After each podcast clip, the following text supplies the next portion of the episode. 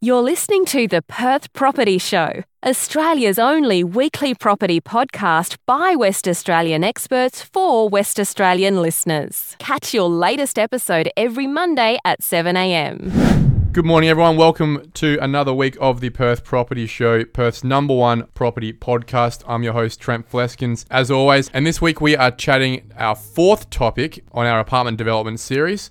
It's been a while since uh, our third one where we focused on sales and marketing. We have Luke Parker from OP Properties in again, as as we have for the last three, and as will be for the last one after this. Luke, thanks very much for coming in again, mate. No worries, Trent. Uh, great to be here. Good morning, everyone. We're chatting construction today. We are talking about that tendering, construction, and handover. So, to recap, we've gone through site due diligence. We then went into design development. We then went into sales and marketing and bank funding. So, now we're at a point where we have our bank funding because we have our pre sales, because we've sold well. Now we're at a point where we're just trying to get to site. What's the next point here? What are we doing now? Is it, is it tendering, or have we done that at some point whilst we were selling? In terms of our next steps, I mean, really, as you say, you're at a point where you're basically ready to go. You've done the hard work, you've got your planning approvals, you've got your bank funding, you've got your pre sales, and the bank's ready to go, you're ready to go uh, into construction. So, often a few months ahead of forecast construction commencement, while you're working through the last of pre sales, you'd go to tender and you'd run your tender process to select your preferred builder. Now, you might have a builder on board earlier, and we'll talk through different methods of, of engagement of builders. But in terms of running your tender, I think everyone's got their own almost horror story of, of a bad construction project where it went on forever and all these problems and, and lots of variations. And look, every every construction project carries risk. But I think the key takeaway and key message is that there's a lot you can do to mitigate and control your construction process. It doesn't need to be a runaway train. It doesn't need to be a highly stressful and risky process during the development. And that's some of the things that we'll talk through. It, a lot of it comes down to the relationship you have with the builder and the expectations you set on them from the first conversation you have.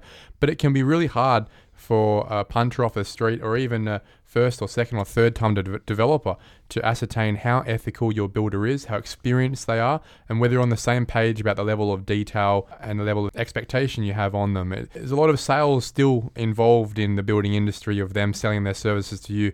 How do we get ourselves on a level playing field when it comes to what we want out of the build, what price, and having a lot of that detail up front as possible? And look, that's a really good point and, and really hits at the core of being clear with the builder up front. I think it's really important that everyone sort of knows knows a few builders and you catch up with people and often you know, builders will, will get wind that you've got a development going because you've just finished your pre-sales, so they'll approach you and having coffees and, and, and starting to, to get to know people or get to know people better is really important. But when it comes to, your, to tender, we generally advocate for, for going to a competitive tender. Uh, there are types of um, early contractor involvements where you, where you can do alternatives, but really talking from a tendering point of view, it's, it's a great way to maintain competitive tension uh, and get submissions in that you can then assess um, who you want to partner with. It's not just about the cheapest price, though, is it? No, look, definitely not. And and often we'll get tenders in, and uh, almost more often than not, we won't be picking the lowest price. And the, when you say, well, why would you? Why is that? You know, that that sounds crazy.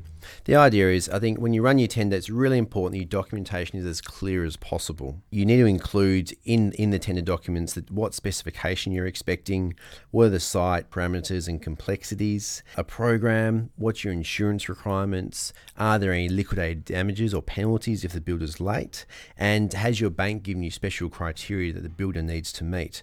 So the idea there is it's really clear. So the builder and the builder subbies, they know what they're pricing there's no guesswork. And so when you get the tenders in, you're able to compare them apples for apples. If you haven't got that detailed information, then you get your tenders in, one's an apple, one's an orange, one's a banana, mm. right? They all cost the same or they all cost different, but either way, it's really difficult to compare. And that, that's where um, you to go through it and filter out through post tender adjustments so that they're all in level playing field. So, what might seem like the cheapest tender to begin with has a builder who's excluded timber floors, whereas the next tenderer has included timber floors. And so what looks to be cheaper actually isn't. Mm. It's just a different specification. All the external facades have a lot less sexy detail, a cheaper product. One thing that I get concerned about at this level, because we're not just going to our mum and dad builders here. You know, we're going to this is a this is a commercial arrangement, and one thing that I get worried about, or I spend a lot of time focusing on, is the risk side of things. As you said, liquidated damages and the ability for the builder to come back and say, "Oh, we didn't specify this, we didn't specify this. It's plus plus plus." I think there's a lot more opportunity in this commercial arrangement, given it's not protected by mum and dad style expectation and HIA contract for the builders to come come at you and really take advantage of your naivety. The other thing is like it's a really competitive market out there. Builders are going to price what you've asked them to price. If you haven't specified it properly, they're going to assume a low level of finish. Not not always because they're trying to get one over you. They're trying to win the job. It's and so got to be clear. it's easier for them to win the job and then uh, ask for forgiveness later rather than never get the job in the first place. Absolutely. Yep. But you, it's really on you if you don't understand what questions and expectations you're asking in the first place. how That's do we right. how do we know what those are? Other than hiring a project manager like yourself who does know what those things are, is there a list of broader things that we need to be protecting ourselves on against on you know when we're in this process? spending a bit more on your consultant's design development, so a bit more architectural work, a bit more structural investigation. Building services are often one from a headworks point of view the builder will exclude from the contract because it's not it is really a client experience. So investigation there on cost can make a big difference. And the more detailed your documents, the more accurate the builder and the subbies are able to be. The more they've got to work off. The more they've got and to the less work off. Less guesswork. less guesswork, but also the more that they're accountable for because it's clearly drawn what you want them to build, so they need to build it. Hmm. And if it's not clear, they'll they'll make an assumption, and it, it they might not be trying to you know do something untoward, but they need to make assumption because there's just a gap of information, and that may not align with what you have in your head that you want the outcome to be. But if you haven't told the builder through clear documentation, then these then things will fall through the cracks. That might include things like shared services, external landscaping, the gazebo and barbecue set that you had planned but aren't detailed properly on the side, or maybe says an exclusion, and other things that are more safety based that they may or may not include. Changes recently and things like the sprinklers for fire ratings, those sort of things are making builds ever more complex and ever more expensive. Absolutely, and then we touched on before. Most developers of apartment projects will have will have some bank funder, or, or at, a minimum, some third party capital coming coming in to help fund the project. You know, what are your builders' payment terms? When can they make payments, and what bank guarantees are you expecting them to put up? Because any top tier bank is going to have a whole list of requirements that they want the builder to provide. to show that they've got the cash to float this build in the first place because they're obviously paying for things and Yep. then getting uh, invoices paid back to them. That's right. So to show, there's a few things. If the builder to see the builder's financials and just get comfort they've got the cash flow, track record's always always a big one. And then uh, retention held. Um, so if there is an insolvency event, the developer has some cash withheld to move on to the next builder or, or to step in, take over the subbies and complete the job. And then at the back end, um, you're holding retention for defects liability period 12 months post construction. There are a few different ways that you can form a contract with a builder. One would be something called ECI, where you have early contractual involvement. You also have things like construct only or design and construct. You said that you want people, that you prefer builders to tender on that construction piece. How would they get involved earlier in the design and Yep. still get paid or, or not expect to get the job? We do see this a lot. I think some people have really close relationships with their builder, and often the builder, through absolute best intentions, is happy to help out with the developer and spend lots of time on design refinements and all of that.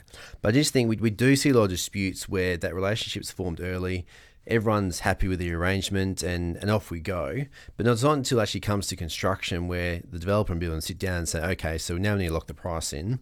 And by the way, we need 5% retention. That awkward, and- awkward conversation. yeah, the builder's like, well, what do you mean it's going to be six million? Well, I told you it's going to be seven and a half.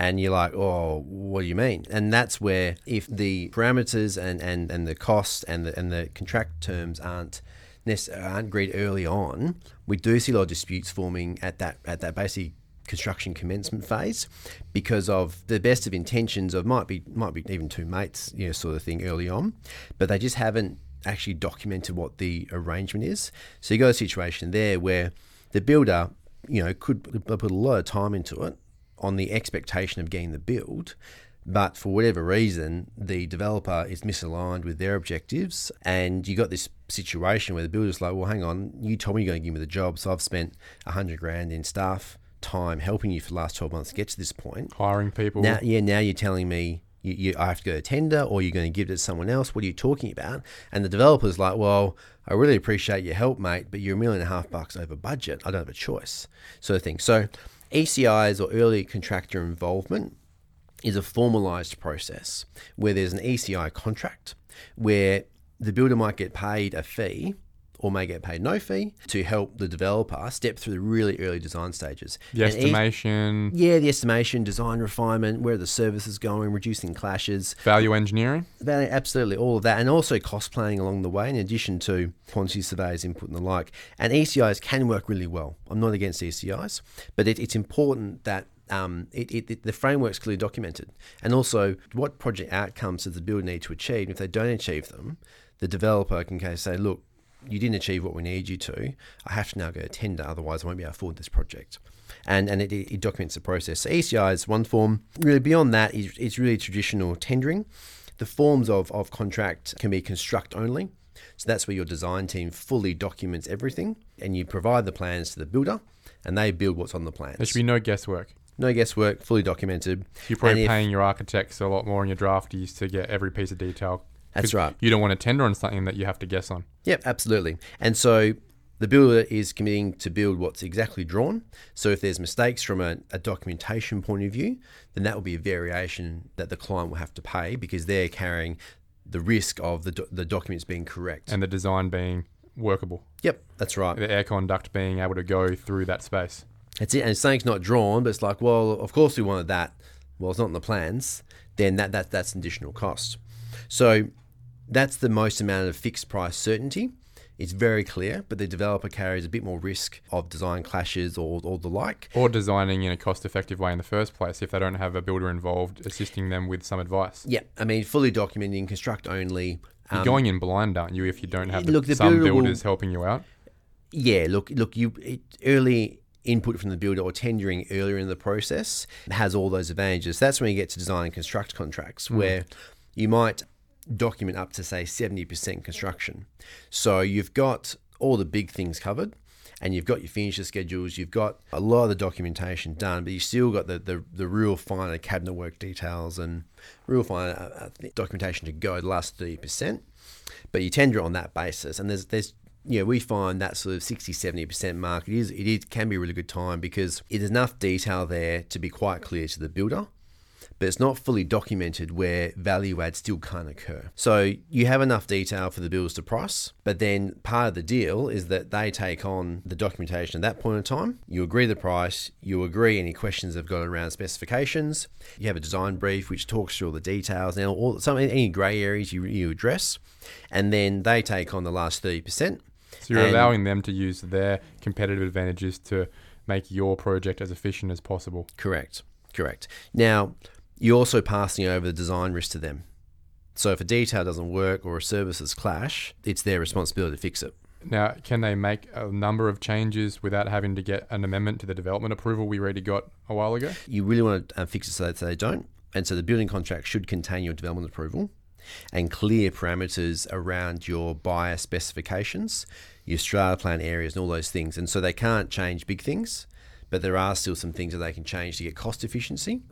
But of course, that goes both ways because you want to make sure you've got enough controls in place that they're not changing things that you're not happy with. Hmm. And so it, it, it's a double edge, but think it always is when there's pros and cons with a D&C arrangement. The next one would be an open book arrangement. Do you see this a lot? Not not very often, no. I would have thought that the benefit of an open book arrangement is if you are confident you have found a builder who is aligned with your values and ethics, is experienced and has a track record, and you're happy to pay them what they you know they're worth. Right? It would be great to be able to work together on keeping the costs as low as possible, and then they get a margin to you know do their work and take on the risk. Yep. Why wouldn't you want to do that? So I think um, one of the big challenges is, is it's not a fixed price contract, and so your banks have real issue with it, in that it, it is technically uncapped. Now, chances are it might come in cheaper, but but it, it, it's uncapped. So there's some challenges there from a funding point of view.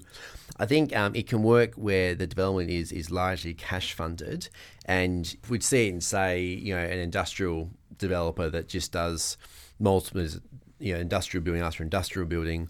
They've worked at the same builder for 10 years. The relationships formed. There's not a lot of variance in those not a lot of variance. concrete walls. They know each other well. There's a good amount of trust there. It's largely cash funded and they can just roll job to job. So yeah, it's everything's open book. Often the builder will say, right, we will fix our margin at a, at a, at a dollar amount. Yeah, we agree on a, what would a margin be? 4% or 12% or 20%? Oh, look, apartment building, its market's pretty tight at the moment. So anywhere from 1.5 to 4% margin. So that's that needs a new episode in itself to explain how a builder runs on on margins equal to an interest rate. But yeah. So that's margin. Then on top of that, there'll be an, an element for for the builder's overheads, as in office overheads, and then on top of that, you have your site prelims. So your overall percent probably close to eight to twelve percent prelims and margin. But an open book, they're all different models. Often you'll fix the the margin, and then you may fix the site prelims, or you may not. And thereafter, you typically you, you say like the builder has to provide three subby quotes per package, and, and the builder and client sit down and work it all through. That certainly can work. It's more, I think, barriers around funding.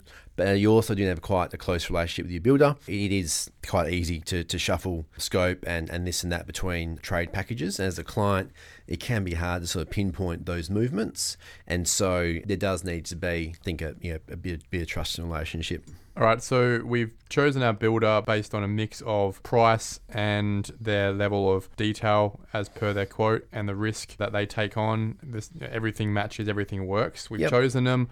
How long does it take normally for them to get to site? And then from that point, what level of involvement would you have as a development manager whilst these guys are just getting on doing their job? So really from signing the contract and, and instructing to proceed, uh, you typically would detail the period of which from instruction to site possession takes place to be 15 or 30 days, two to four weeks.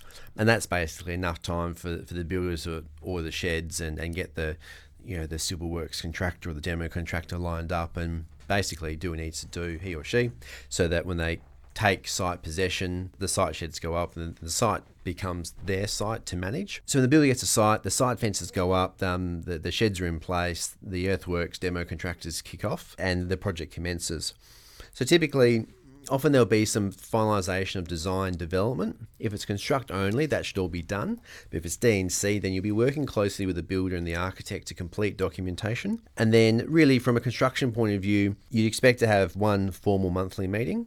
And then, look, depending on how involved you need to be, probably two to three site visits outside that. So it might be one a fortnight and then a formal PCG project control group meeting on site to get a formal update from the builder on how progress uh, is is going.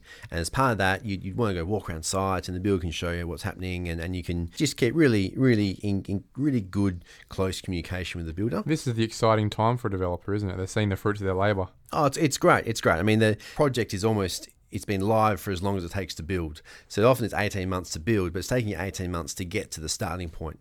And so when it starts construction, everything's in place. The, the bank's funding, the builder's going.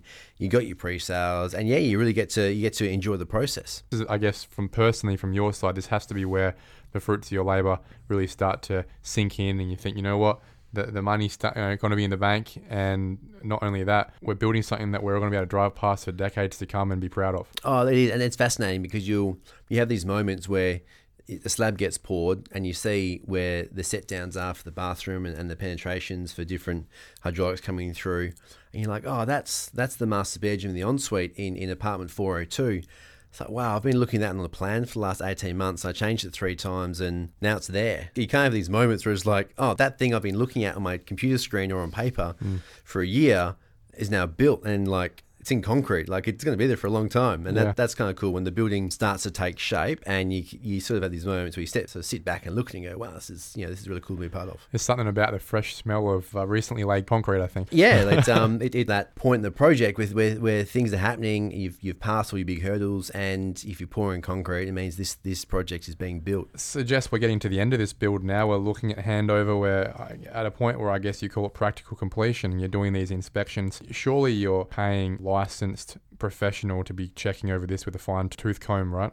Yeah, look, definitely. So whether it's construct only or D&C, where the builder has taken over coordination of the architect and, and all the other consultants, each consultant should have in their agreements uh, regular inspections. And each consultant, the design consultant, should be providing a certificate of design completion or practical completion. To say As- that the work's been done as per their plan. Correct, correct. So that then gets cleared by the builder, and then you got your um, your building surveyor, which is responsible for providing third party certification that the building has been built in accordance with all uh, with the National Construction Code. That it's not going to fall over and that it's a square building. Um, depending on the design, but the, the engineer will confirm it won't fall over. Yeah, the, the building certifier is going to make sure that the, they'll, they'll have the fire engineer will will provide them evidence that the fire system works. They'll do a lot of checking of other consultants' packages. At the end of the day, it's on the building certifier to confirm everything's built to code. It's a lot of responsibility there. And then that documentation gets packaged up from a PC certificate of occupancy point of view, and that gets handed over to the local authority. And then they've got two weeks to review that information, approve it, and then your occupancy certificate gets, issued. by the council. Yep, by the council. So where are the banks involved then? With regards to a normal you know, triple X or a quad or something small, some townhouses, banks really don't aren't bothered at all. They just get the progress payments and they pay them, right? Are they more involved when it comes to big apartment buildings? Uh, yeah, look, in summary, yes, they're, they're larger sums of money. Um, progress claims, you know, are you know, a million dollars each. They're, they're they're large monthly payments, so they they want more oversight. And look, I would as well if, if I was them. So your monthly PCGs, you'd line them up in your monthly cycle, where your quantity surveyor, which which may have been with you, but these ultimately appointed by the bank, so they're representing the bank at that point in time. We'll do the monthly inspection with you. There'll be a QS report certifying the builder's claim which we talk through the PCG. And then, as, as the developer, you package everything up, all the invoices, and send it through the bank. And you'd have a pre agreed process in place where the bank does the drawdown and, and pays the developer, which then is able to pay the builder and, and other suppliers. All right. So that sounds all good. What about if things don't go as planned? For example, we have delays. Now, when it comes to, again, a small residential build, there's really no way that we can go back on our builder for delays. It is what it is. We cop it. We agree to like three year build time, even though it normally takes less than a year. If it takes a year and a half, we still can't do anything about it, right? Can you do something about it in an apartment commercial development? Uh, yeah, look, if, if you've tended as you know well and you've got a clear program, you've got liquidated damages, then the program's the program. Now, you, you're inclement weather definitions and clauses can give the builders rights to extend time and, and very legitimately. Or you may have done a deal and say, right, I'll give you an extra month up front, but I, you can't claim for inclement weather, in which case it's their risk. But that should be all very clearly defined in the contract. I think that the, the most important thing is keeping good communication with your builder. Um, if, if, you, if you're feeling like you're not getting clear communication at site level, like you, you don't want to go over people's head, but you should elevate it the, the, the, the, construction managers and the directors want to know if you're not getting what you need at, at, site level. So communication is really important. As the client, as the developer, it's really important you stay on top of your project admin. You don't want builders emails saying, "Oh, look, we had a delay last week. I'll send you the cost of that delay in a few weeks' time." And these sorts of things building up over time. If they're left to the end, it becomes a big dispute things happened six months ago. No one can remember exactly what happened, and you've got lots of loose ends. Good communication, stay on top of your admin, and then look, things are going to happen. It's construction, but it's important that if you've got good communication, you, your contract's clear on what each party's role and responsibility is. When things happen, you sit down and you just work them out. So when it comes to allowing for these things, whether it's a 12 apartment development or a 50 apartment development, how long would you generally allow in your own feaso for a build? From the builder taking possession of site, probably go 14 to 16 months. Would you be hoping for it to be 12 to 13 realistically? And Yeah. just there's a bit of fat there? Yep. Yep, that's it. You go a month to the back end from PC to settlements because you got your 30 day notification period. And then you've got often about you know four to, to two to four weeks. We talked about before from date of awarding the contract to when the builder actually takes possession and the construction program starts. And so the builder from site possession to PC might be 13 to 14 months if, if it's you know it's sort of two, three, four story building, depending on the com- complexity of coming out of the ground, which is often um, where, where the challenges will be.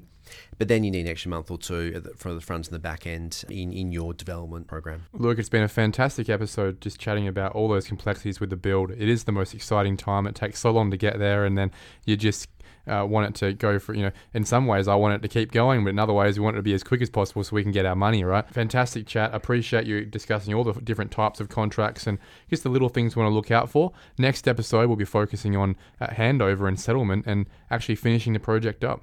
Thanks, Trent. Uh, hopefully, this has been informative to listeners. Okay, suburb spotlight time. Now we are talking about Maylands. It's a suburb that many of you have been asking for us to highlight for a while now, probably a good six months. And uh, we thought now was probably the right time to chat Maylands, given uh, you know we're seeing a bit of an inflection point in buyer seller dynamic around Perth. And I have been looking to Maylands as one of those uh, first canaries in the coal mine to really understand uh, price movement, and just given the qualitative side of this suburb, all it has to offer, I, I would have thought it'd be one of the first ones to really start showing some strength. Not maybe not just in prices, but at least in buyer-seller uh, relationship. To help us out with that conversation, we have a mainstay in, in real estate in Maylands, Steve Lorrimer. Thanks for coming in, mate. Thanks, Trent. Pleasure to be here. When it comes to Maylands as a suburb, you've got a lot of experience in this in this suburb. Could you give us a sentence or two, maybe, as to what Maylands means to you? Look, I think uh, Maylands has a great sense of community. Uh, it's obviously a very central uh, suburb. You're very close to the river. You're very close to the city, and you've got public transport. You know the train line there. So it's a very central uh, suburb with a lot of facilities and a great sense of community. I think. For me, it, uh, uh, one great phrase you used before we went to air is it could be a sleeping giant. And I would agree with you on that. I look at Maylands as like a Balmain of Sydney, where it's you know it's, it's riverside, but it's not in the city. But it's pretty much the closest riverside suburb before you would term yourself being you know a city slicker. It also has so much of that township lifestyle as well. It's a massive suburb. Absolutely, and it's got a lot of riverside too. The entire Maylands Peninsula stretching from East Perth there up to Bayswater, and a lot of uh, river recreation uh, available there too. When we think back to what Maylands was to Perth between 50 and 100 years ago at the very least, what was it? Was it huge blocks and a bit of swamp and just running down Guildford Road? Who was living there? What sort of style and quality of houses and how big the blocks were and what the lifestyle was? Maylands is one of the oldest suburbs in Perth. Goes back to the original uh, Swan River colony in the uh, late 1820s. Um, the Hardys and a couple of other families came out and subdivided essentially or, or got land plots. Um, they were awarded land plots by the, the government for coming out and, uh, and helping start the colony essentially. So uh, Maylands was originally farmland. There was uh, barley, sheep, dairy, a, a, lot of things on the Maylands uh, Peninsula uh, back Wow. in the 1800s. And since then, it's had a, a very varied uh, life uh, in terms of uh, industrial and light industrial. It's been market gardens. Some of the the main uh, bits of history that a lot of people would know is uh, Maylands Peninsula used to be Perth Airport.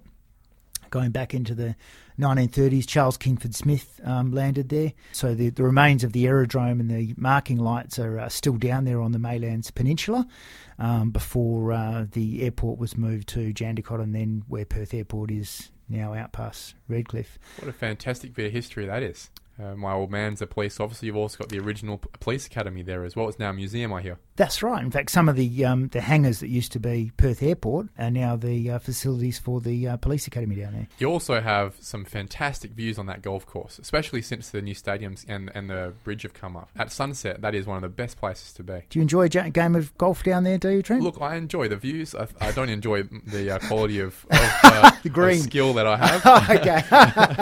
Uh, but I, no, I don't mind the course itself. Actually, Yeah. you know, I, I think uh, most people who play golf, unless you're actually good at it, we just like to be, you know, it's your little island of nature within Absolutely. your suburb, right? So and we can all enjoy the 19th hole for a uh, coldie afterwards. exactly right. Yeah, um, Peninsula Road, Eighth Ave.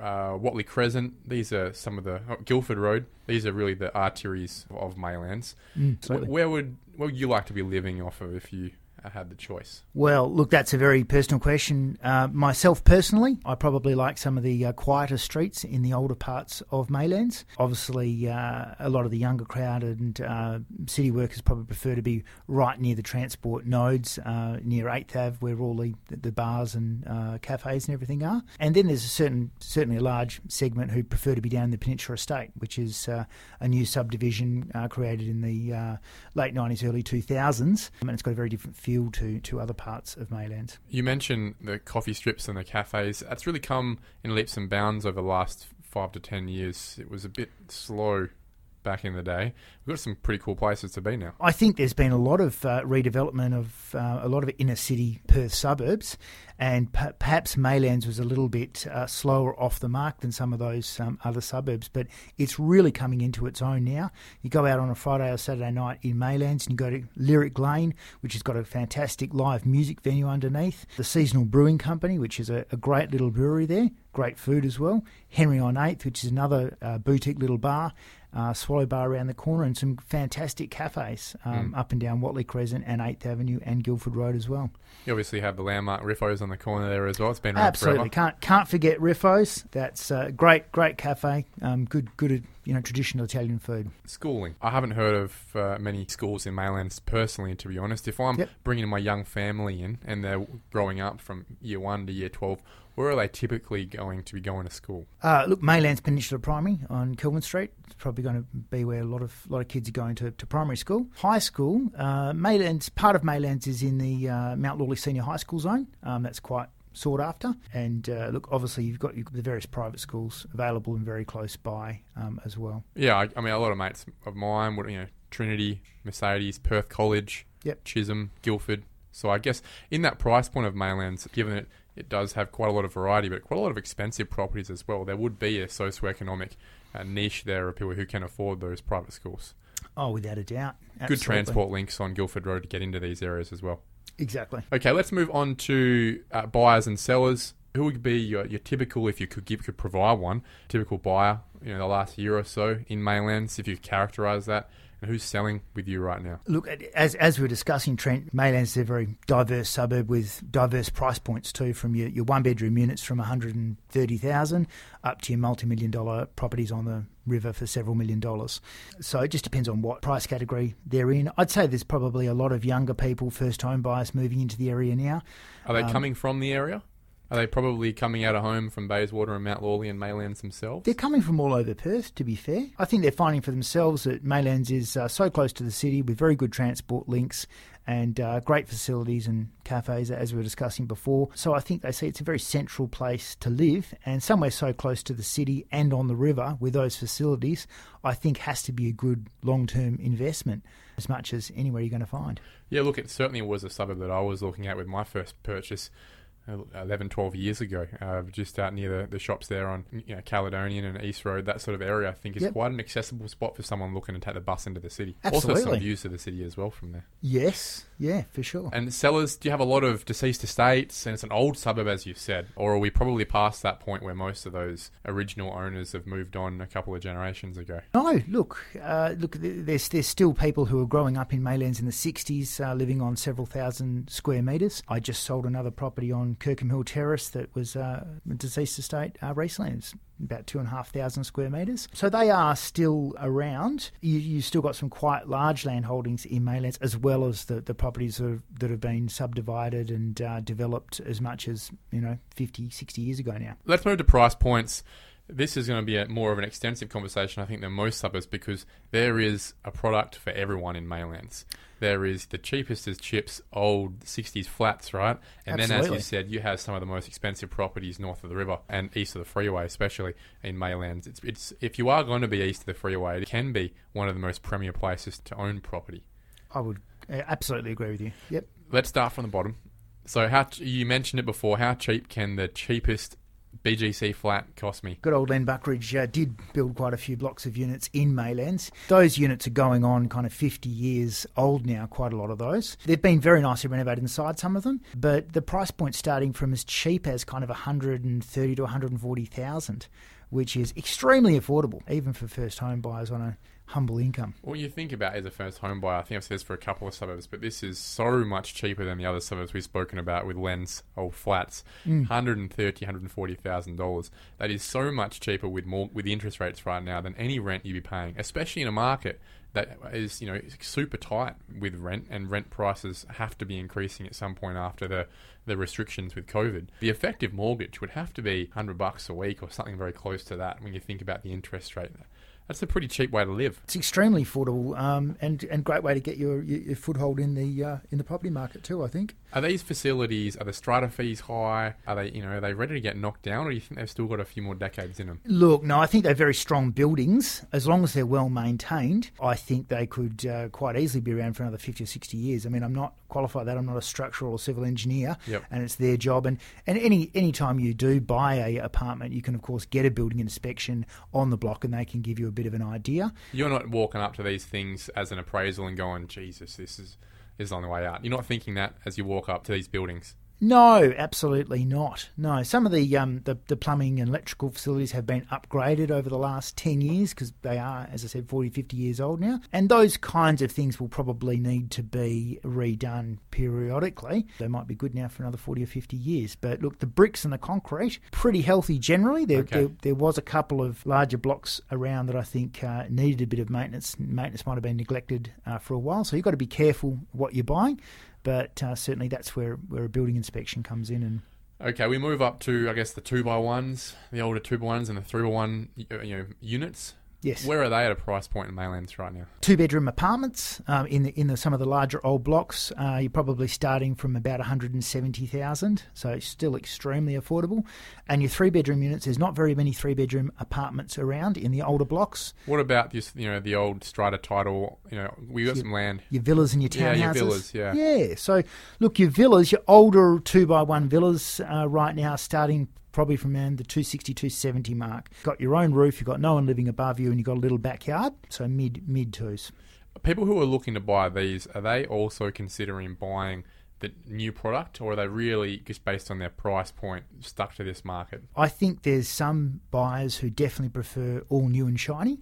Um, Because you're paying just- a big premium for that in Maylands, right? Yeah, And yeah, the, you would be. You know, the older 30, 40 year old stuff, you can get it in the 200s. It's still got three bedrooms. So that, that's where I, I think it's it's hard sometimes, from a, on my perspective as a developer, to stack the numbers up because it's, it's obviously trying to find comparables based on age as well. What's selling a two bedroom, two by one unit uh, built in the 1970s is probably selling for uh, less than half what a two by one unit um, built today would be. Yep. But there are some differences. Obviously, the, the, the new stock that comes to market tends to have much bigger balconies and outdoor areas, and often uh, better facilities, as well as you know having a new feel throughout the block, not just the apartment itself. Yeah, car parking, those sort of facilities as well. Step it up into, you know, I'm, I'm guessing our next point is 10 to 15 year old 3 by 2 villas. Quite a few of those around in, in Maylands. Getting into the 400s yet, or are we still in the 300s at that point? For some of your smaller three by two townhouses, uh, there have been some of those sell over the last year, year and a half in the mid threes. Probably uh, not the best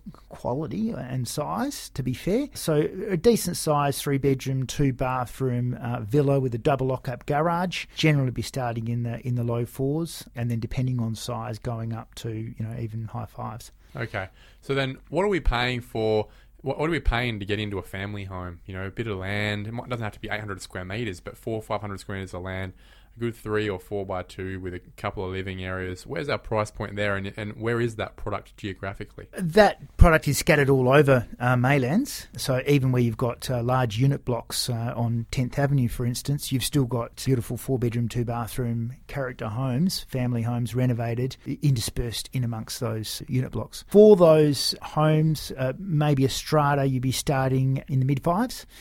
And something that's green title on a 800 square metre block, uh, you're probably looking more kind of mid eights. And that would there'd be a lot of development intrinsic value in that property if it was a green title block. I would have thought, given most of these properties are R thirty, right? Correct. So down on Stone Street uh, in Maylands, you might be R30. Coming back up onto 10th Ave, you're often R40, and other parts of Maylands R50 up to R100. So you are right. The land value tends to be very high, uh, and that's probably why there's not as many family uh, homes left around now. Uh, is because developers tend to snap them up and then subdivide them up or build apartments on them. If I'm paying seven figures in Maylands, what am I buying? You're looking at the very nice um, upper end homes down in the Peninsula Estate, Hinkler Loop, uh, Dakota Avenue. Um, if, if you're looking in the older part of Maylands, then Kirkham Hill Terrace, uh, 4th Avenue East, Dealey Street, uh, Stone Street, um, Yeah. probably down on the river on that side. These are these are literally a stone, uh, pardon the pun, a stone throw away from the river, right? Some of these streets. Mm. Absolutely, yeah. That people are paying for that, and, and there is actually some quite really nice walks along that river there. oh, absolutely. You go between there and that Joel Terrace area of East Yep. Perth, close to the, the bridge. Uh, what a beautiful walk in between Bardon Park, for example, in Maylands, all the way up through to East Perth. or, or just check out the uh, the sunset from East Street Jetty. yeah, Uh, it's a it's a beautiful spot to go and go and catch the uh, sunset, or uh, you know Sunday morning walk uh, from East Street Jetty down to East Perth and have uh, breakfast there. Uh, if you're not up on the Maylands Cafe Strip having breakfast there, yeah, very true. Uh, that's the optionality, right? You can be inner city, you can be river as well. That's the cool thing about Maylands. That's why I think it is a sleeping giant because geographically, if you can find the right block uh, at the right price, there's so many people you can appeal to. When we come to uh, uh, diving a bit deeper into that development space, if you had enough money to do what had to be done in Maylands, what would you do and where would you do it in terms of a development? If I said, Steve, you've got to do a development, it has to be a subdivision, you have to be building something. Can you think about where possibly some of your clients have actually made some money in the last few years? And if they Uh, haven't, let us know because that's okay. Trent, I think you've probably covered some of this in, in some of your previous uh, podcasts, uh, but of course, it's always um, important to start with the end in mind. Um, and so you have to cost out your development um, and see where your price point's going to be when you finish. So I, I think there's numerous different pockets you can make money in Maylands as long as you know what you're bringing to market and you know what price point you're going to be bringing that to market and what, what it's going to cost you to, to develop and, and build that. So I don't know if I'd be picking necessarily uh, one thing. I think that as the previous oversupply in apartments uh, comes to an end, there could well be um, some opportunities in the apartment space. Okay. I think we've got uh, mutual clients who've who've developed in uh, Maylands recently who've done villas uh, and found they've done quite well out of that at the price point where villas are at the moment. Three bedrooms, two bathrooms, double lock up garage, um, mid fives. Uh, I mean, obviously, you're paying a lot more than that for uh, apartments. Well, hit me with a bit more of that information. So when it comes to that sort of product, uh, you know, we've got some, I guess, some some data there. But are are you confident that there is a market for you know a good sized villa these days or a townhouse? Uh, you know, let's start with the villas. We've got some data recently, you know, mid fives for that. There's, there's a market there, given that this. One of the things that concerns me a lot of the time is because we, I've been alluding to this, because we have so many generations, vintages of previous developments. You know, the old BGC, then the two ones, the three by ones, the old three by twos, the townhouses that came in ten years ago, and they've all depreciated quite a lot. And not much has happened the last few years, relatively in terms of development, right? So there's so much data of quite depreciated values in those densest products. Yep. Do you still think there's a market at that more premium price of mid fives, sixes, townhouses in the sevens or eights in Maylands? Oh, Uh, we- we know they could just go yeah. and buy a cheaper product that's 15 years old. Uh, look, we know there is definitely a market in the villa and townhouse space at much higher prices. This, I, I guess, feeds back to what you were saying bef- before about Maylands being a vi- very diverse area. But you've got buyers in a suburb who might have a maximum budget of 150, 160,000. Now they're not going to be buying a villa or a townhouse, but they're still keen to buy in Maylands, and they can. Yeah, there's a product. Yep.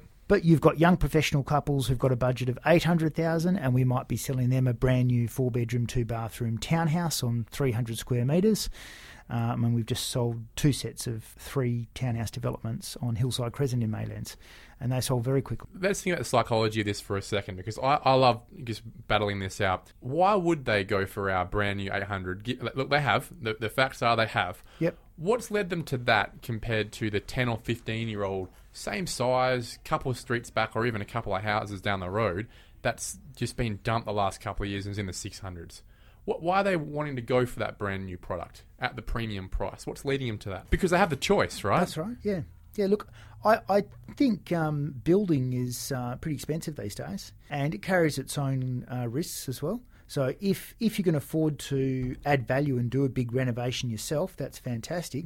But a lot of young professional couples and families they just don't have the time uh, to be gutting kitchens and bathrooms and knocking out walls, and uh, they just don't want to live in that mess either. Because that's what they'd have to do if they're buying the older stock. Correct. If they're buying something from the 60s or 70s or 80s or even 90s, they're going to probably be doing major renovations unless they're happy to live in it as is. And then they're not that they're not in that market, obviously. Yeah.